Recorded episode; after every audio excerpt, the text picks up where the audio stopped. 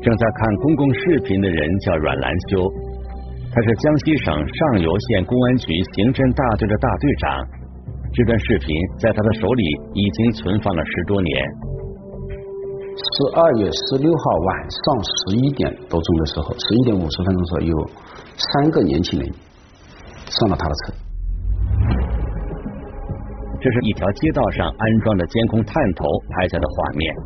在一个路口，几辆车停在路边，有3名男子将这些车辆走去。2005年的时候，阮兰修刚刚成为上游县公安局刑侦大队的一员。这段公共视频是他参与侦办的一起案件的关键线索。当年这些刑警都已经调离了刑侦大队，现在唯一这个案子能熟悉的就是我接触在那里最熟悉了，所以说我一定不会辜负这种警服，我一定要把这个案子拿下，破掉这个案子去。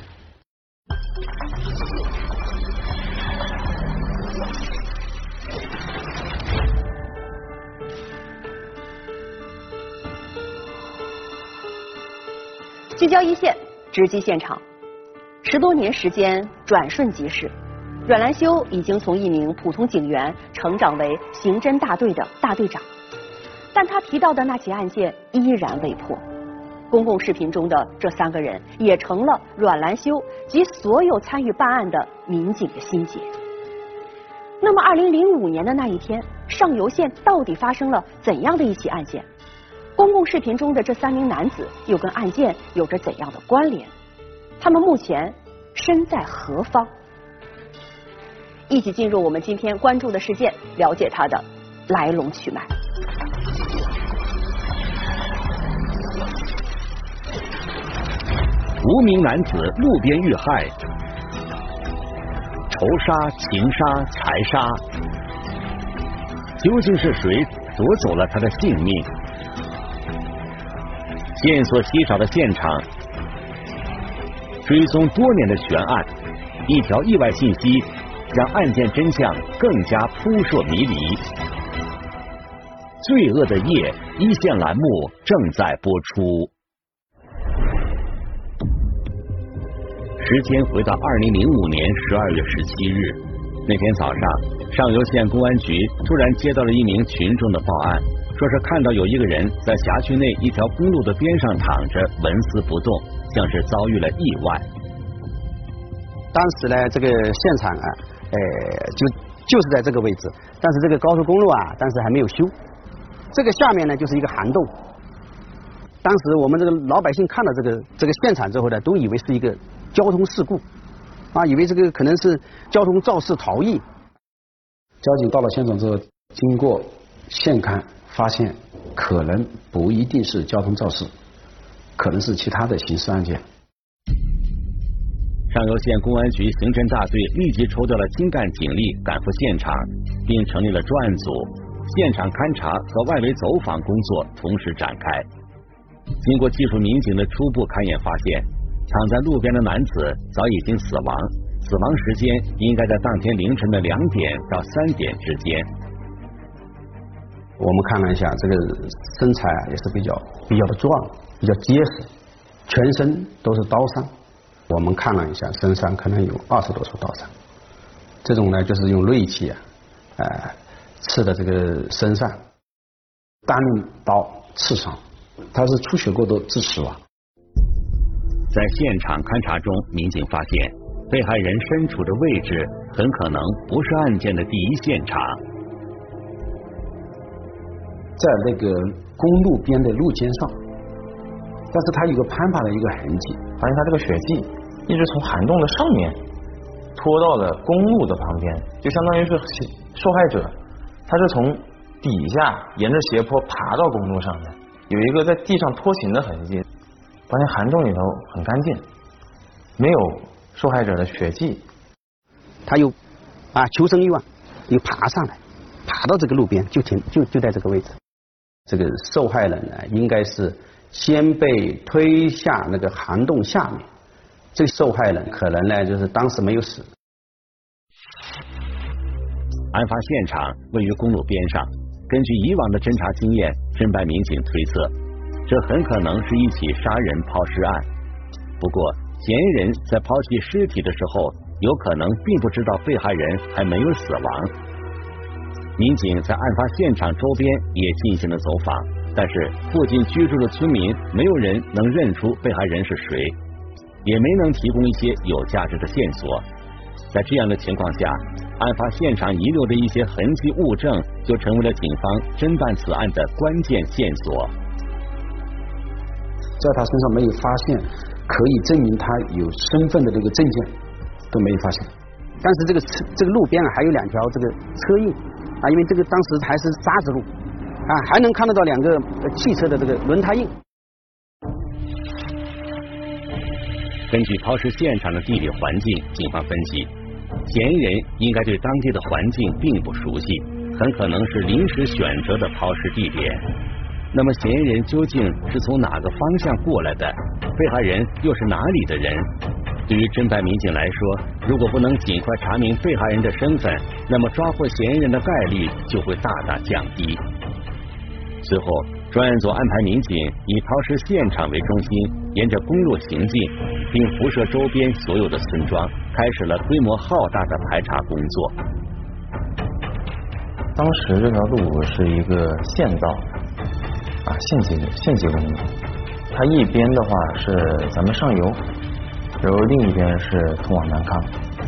当时也觉得，他既然把尸体丢在这条路上，那会不会说他就是上游的人，或者是南康的人呢？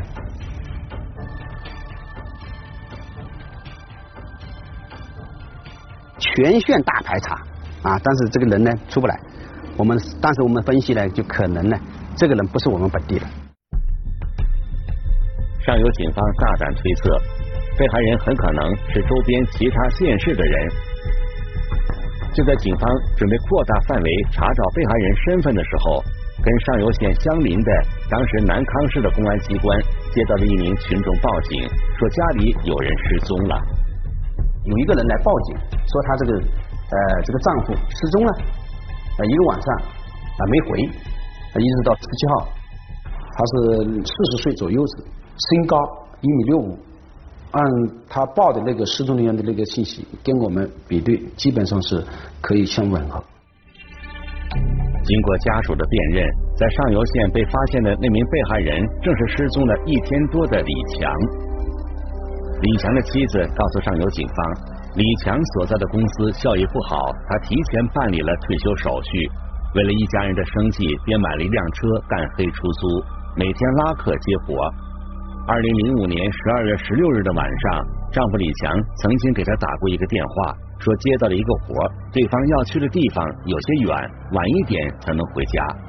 可谁知挂了电话之后，丈夫就再也没有了音讯。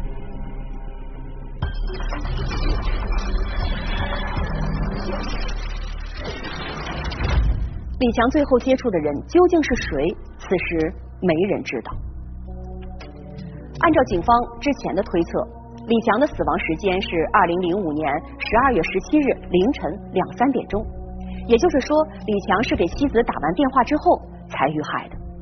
李强是跑出租的，可民警在现场附近并没有发现他的车，车到底去了哪里？为了能在最短的时间内找到案件的线索，上游警方抽调了几十名民警，分成多个侦破小组，同时展开工作。其中一组民警负责调取道路上的公共视频，第二组民警针对被害人李强的社会关系展开了排查，第三组民警重点查找李强所驾驶车辆的踪迹，第四组民警负责寻找李强从家里出发到遇害身亡这段时间里所有曾经见过他的人。那么李强在案发那天到底遭遇了什么？伤害他的人又是出于何种目的？我们来听听本案涉及的相关各方声音，解开疑问，还原真相。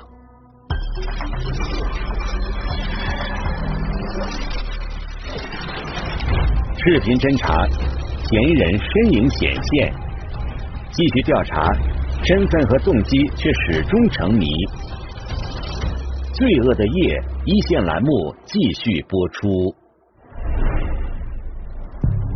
通过一番细致的走访调查，上游警方最终找到了在李强遇害之前的那段时间里曾经见过李强的人，他们给民警提供了一条重要的线索。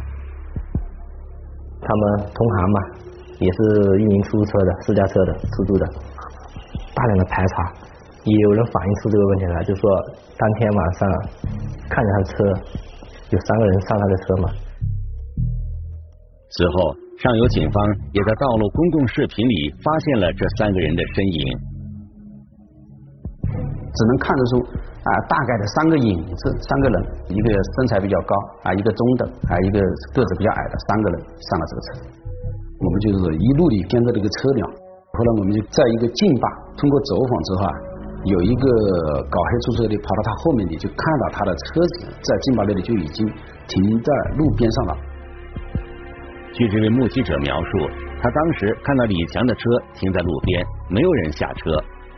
由此，警方推断，嫌疑人此时很可能已经在车子里对李强下手了。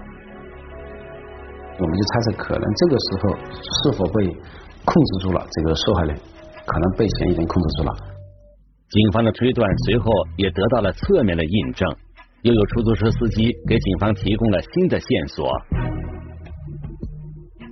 有一位出租车司机，他告诉我们这样一个事情：他见到受害人车辆跑得很快，以很快的速度过了一个10字路口，然后当时车子转弯的时候还在加速，车子有这种像翻过来一样的感觉，车速很快，从这个唐江这个拐弯啊，往这个上游方向过去，差点撞到了人。应该是换了一个司机了，就可能是一个嫌疑人来驾驶了，那个受害人他已经在车内已经被控制了。根据已经掌握的种种线索，专案组分析那3个上车的年轻男子有重大作案嫌疑。据李强妻子的叙述，李强当时身上带有几百元的现金和银行卡，可在案发现场这些财物都随着汽车不见了踪影。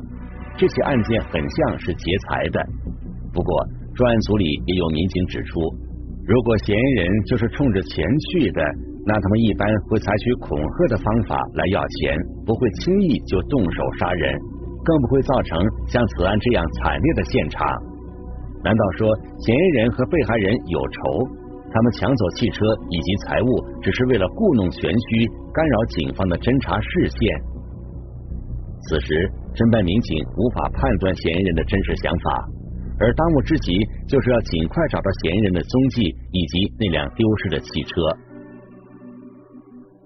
第二天，我们就从南康这边得来消息，有一部车辆停在这个唐江南康唐江的这个墨刑这个地方，墨刑这个地方有一辆这个丢弃的这个车辆啊，停在这个路边。这个路的哪个方向？我们的路往下，就顺着这条路，顺着这个路，可能30-40公里的地方，30-40公里的地方。找到了嫌疑啊，就找到了那个嫌疑车辆，就是这个死者驾驶的这个被抢的这个车辆。这个车子启动不了了，排队了，而且右前灯已经撞坏了。车里面基本上没什么贵重物品了，凶器也没有。被害人李强的妻子告诉民警，案发前车辆一直是完好无损的，警方推测应该是嫌疑人在抛尸之后仓皇逃窜的过程中发生了车祸。在车辆停留的地方，民警在地上发现了滴落的血迹，难道是发生车祸的时候开车的嫌疑人也受伤了？民警决定顺着血迹查找线索。调了警犬过来之后，围了这个血迹进行去追踪嫌疑人，那么我们自己掂着这个血迹去走，走到一户屠夫家里，后来经过调查了解，这个血的是猪血啊，他也路过了这天早上，也路过了这一段路程，有血滴掉下来。这条线索断了，民警再次将侦查的重点放到了被遗弃的车辆上。打开车门后，民警在车内发现了大量的血迹，他的主驾驶位，他的这一个靠背，就是靠近腰部这个地方有很多的血迹啊，其次是他后排的座位靠近这个右后车门这地方也有很多的血迹。我们分析，车内是肯定是发生过搏斗，而且是很激烈的搏斗。受害人的话，也因为反抗，可能才导致死亡，要不然受害人不会下这么重的手。人就结合我们尸体勘查嘛，检验，受害人是中了21刀。上游警方按照发现车子的位置、抛尸地点以及最初发现嫌疑人踪迹的方位，绘制了一张详细的方位图。根据这张图，民警分析，3名嫌疑人里面至少有1到2人可能是当时南康市的人，或者是对南康周边的地理环境非常熟悉的人。根据已经掌握的种种线索，上游警方展开了大范围的排查工作，却始终没能发现那3名嫌疑人的蛛丝马迹。干了10年刑侦大队长，基本上大案要都破了，唯有这一起这个117案件一直都未破。我一直觉得呢，他就像这个我喉咙里的一根刺一样。李强遇害一案发生时，李辉正是当时的上游县公安局刑侦大队大队长。之后的10多年里，李辉担任的职务多次改变，但这些案件他一直没有遗忘，也一直在内心里觉得非常遗憾。2020年初，公安部部署在全国公安系统开展以命案、积案、攻坚为主要内容的“云剑2020”专项行动。这起发生在2005年的案件成为了江西省的重点督办案件，已经是上游县公安局党委委员的李辉主动请缨，重新梳理了该案件已经掌握的所有证据材料，再次承担起了案件的侦办工作。这15年里，我们接到了很多的这种有嫌疑的这种线索，但是经过排查之后都没有发现任何的这个蛛丝马迹。命案一直放在那里，你破不掉，那是对我们一种刑警的一种否定一样的。而且我们如何去面对受害人的家属？参战民警多次召集案情分析会，邀请熟悉案情的资深刑侦民警过来，一起梳理证据材料，一起确定侦破方向。为了完善相关线索，侦办民警的足迹跨越了6个省。当年的老刑侦嘛，对当时提取的物证、痕迹物证、书证都保存的相当完好，所以给我们现在的刑侦民警可以说是搭好了一座很好的桥。我们开展大量工作后，就确定了其中有1名嫌疑人，是吧？叫周某，对他身份信息进行一个排查。哎，他确实在05年的时候有在南康市区这个工作生活过的一个记录。这个令人振奋的消息让所有办案民警看到了案件侦破的曙光。然而，继续深入调查，意外情况很快出现。这个人呢，不知道哪里去了，没有信息了，杳无音信了。后面我一排查，啊，他这个户口都已经注销了，他18年就死亡了，那是因为一氧化碳中毒，哎，意外死亡了嘛。当时我们感到非常沮丧，好不容易确定了第一个嫌疑人，一下子好像线索就断了，大家都非常沮丧。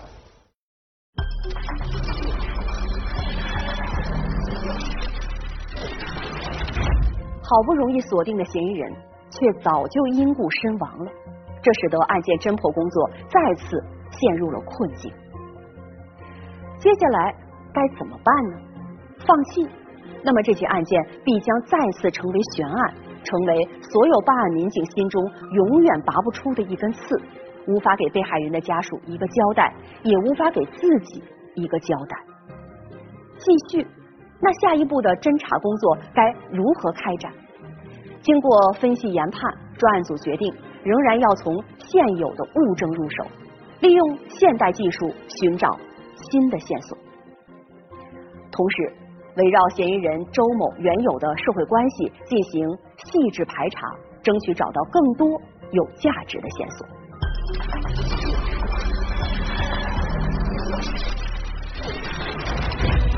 无所事事的他们，为何盯上陌生的司机？劫财之后，又为何痛下杀手？罪恶的夜，一线栏目继续播出。案件已经发生了10多年，嫌疑人周某也已经去世。现在要回过头去调查周某在案发时的社会关系，对于办案民警来说，这并不是一件容易的事。我们确定嫌疑人有3个，这3个人肯定这个关系比较密切。我们找他的关系人下手，我们不了解这个关系人跟这几个人有什么瓜葛。当年的关系人重新挖掘一遍，但是不能范围过大，因为我们也不确定另外2个嫌疑人他到底是什么情况，对不对？很有可能他另外2个嫌疑人现在还是和他们家关系也非常好的话，那我们就整个案子可能就会暴露了。为了不至于打草惊蛇，上游警方只能从外围展开调查。一番努力之后，民警了解到，在案发的2005年前后，嫌疑人周某曾经交往过一个女朋友，后来这2个人分手了。该女子或许能够给警方提供一些有用的线索。几番查找，民警终于找到了该女子。不配合我们工作，她也不愿意提起往事，因为周某就感情这块嘛，对她伤害是比较深的。他现在也另外结了婚，嫁了人嘛，所以他也不愿意提起过去的事情。办案民警没有放弃，一次又一次的上门，耐心在做工作，同时宣讲相关的法律法规。该女子最终同意给民警讲述了她所了解的情况。她当年跟另外2个人玩得非常好，一个是罗某，是南康深坑的，还有一个他是记不清名字，但他知道他有一个外号，因为他经常把这个头发染成黄色，叫他黄某。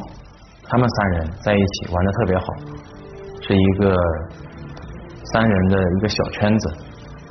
他们3人在南康市内经常游手好闲，没有正经的工作，然后经常在一起喝酒、抽烟、打牌。根据该女子的描述，警方很快就查明了第2名嫌疑人罗某的相关信息。罗某他是78年的嘛，2005年也是20多岁嘛，也符合我们这个当时分析的这个时间段，也符合这个20多岁这个3个年轻人的体貌特征比较符合。继续调查，民警发现罗某在案发之后就去了云南，很少回江西。最近几年更是长期在境外活动，而且近期返回国内的可能性很小。发现罗某他是这个人是前科劣迹斑斑，是吧？以前有抢劫，有盗窃，是吧？有贩毒、吸毒。罗某在境外从事的是非法的一些工作，开设赌场。在境外的赌场里面打工，做一些那种供货、进货的这种工作。了解了相关情况之后，专案组安排李辉带领1组民警迅速前往云南边境某地展开部署，同时积极跟上级公安部门进行汇报。在公安部以及江西省公安厅、云南省公安厅等部门的多方协调下，历时1个月，最终将藏在境外的嫌疑人罗某顺利抓获。当时我就问他，你有没有去过上游？他眼睛就不停地打，在躲避我的目光。最后整个人瘫在咱们那个审讯室的椅子上，边流泪边跟我们说，他都会交代。每次不管去干嘛去哪里，这看到有中国公安的地方，自然而然就有一种心理负担。他也知道这种杀人案一直窝在心里，他会时不时的会想起某个片段，对他也是一种折磨。他释放出来之后，他这个人精神状态就很放松了。罗某告诉民警，现在的自己有了一种如释重负的感觉。10多年时间里，背负命案的罗某四处流窜，白天不敢和人交往，晚上不敢睡觉，闭上眼睛就会梦见警察在抓他。他亲手夺去另一个人的生命，一般来说，以我们普世价值观来说，他心中肯定会有很大的震撼，对他的世界观、人生观肯定会有冲击。回首10多年的逃亡生活，罗某说自己像是活在一个封闭的世界，不敢交朋友，也不敢结婚，一直到被警方抓获也没有成家。我现在也没结婚，心里有一种压力，有一种不知道什么时候有，通常是8样。2005年的那个夜晚，是埋藏在罗某内心深处的最大秘密。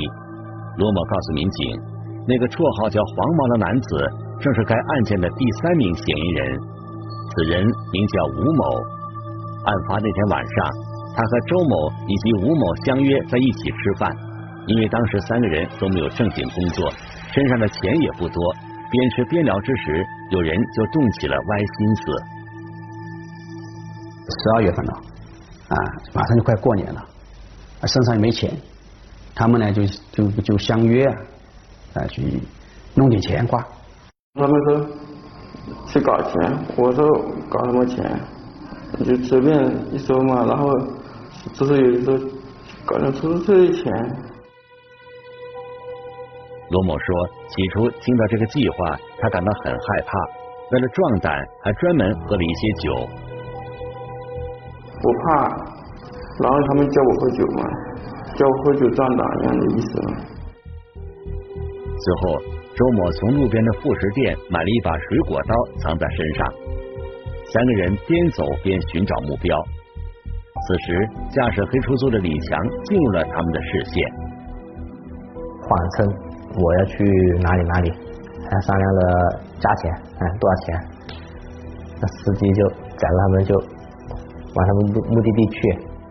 这个车辆呢，走到这个劲坝这里的时候，啊，那个周某呢，就用刀逼着这个受害人，叫他停车。那受害人呢，看到他有刀就不敢动，然后就是在他的逼迫下，啊，到了后排。3个人从李强的身上搜出了几百块钱和一张银行卡，并逼迫李强说出了银行卡的密码。此时，3名嫌疑人并不知道李强提供的密码是错的，他们认为他这个银行卡里面肯定有钱，就开到长江一个储蓄所这个位置就停下来。啊，这个黄某，啊，这个身材更高大的，他就下去取钱。看见只有2个人在车上，就是周某和罗某，只有他们2个在车上控制他，所以当时他就在车上反抗了。抢到的过程中嘛，就是刚好我就拿他的银行卡取钱没取到，然后就回来。3个人在车上一起重新控制了李强，李强继续反抗，恼羞成怒的嫌疑人拿起刀动了狠手。3个嫌疑人就非常疯狂，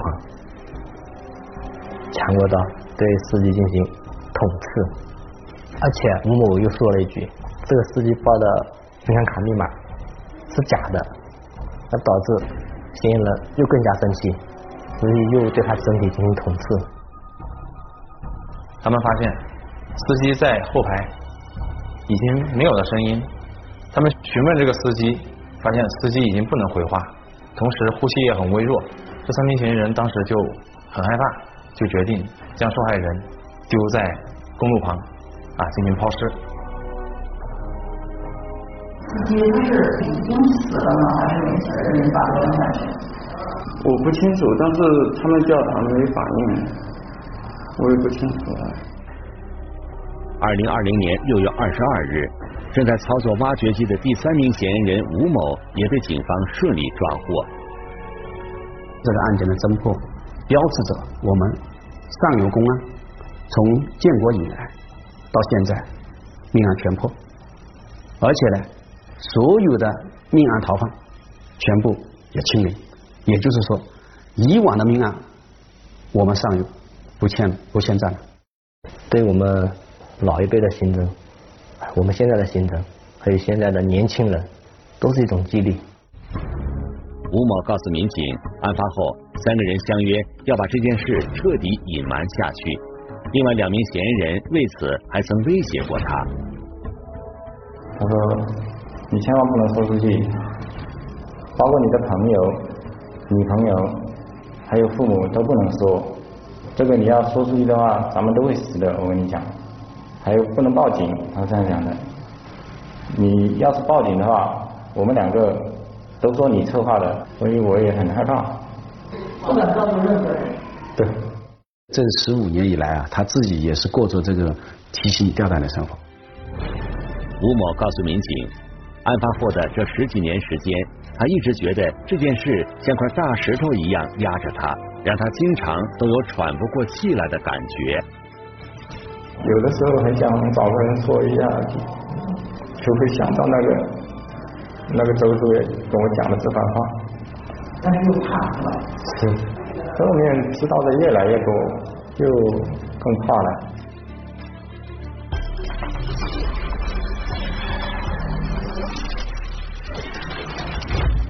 案件终于告破，这对于李强的妻子和女儿来说是一种安慰。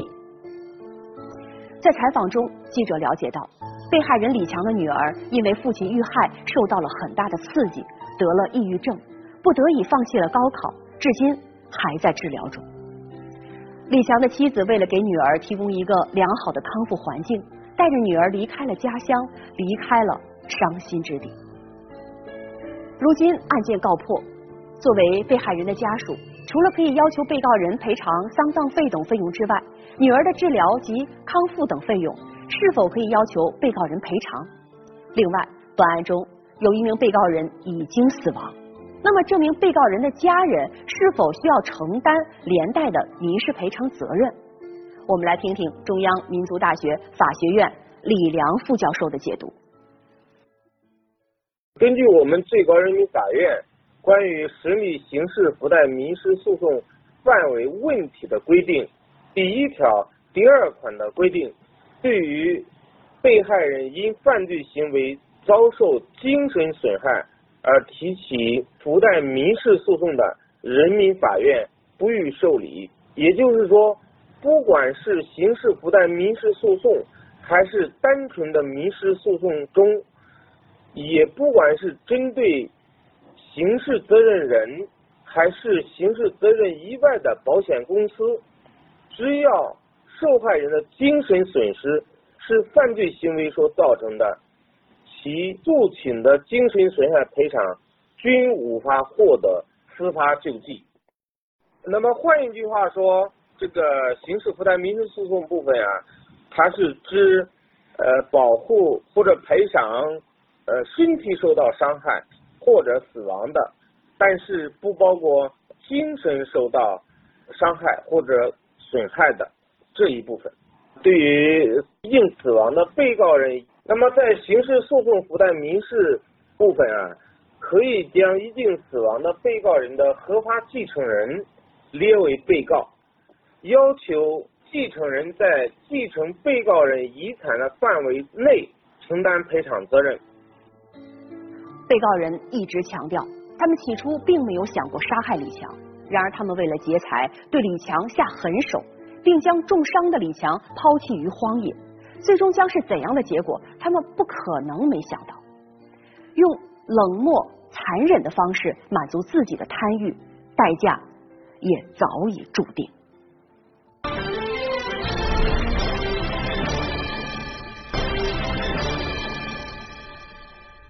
如果您想了解更多的法治资讯，可以在微博中搜索一线，关注我们的官方账号。这里是一线，我是齐齐，下期节目再见。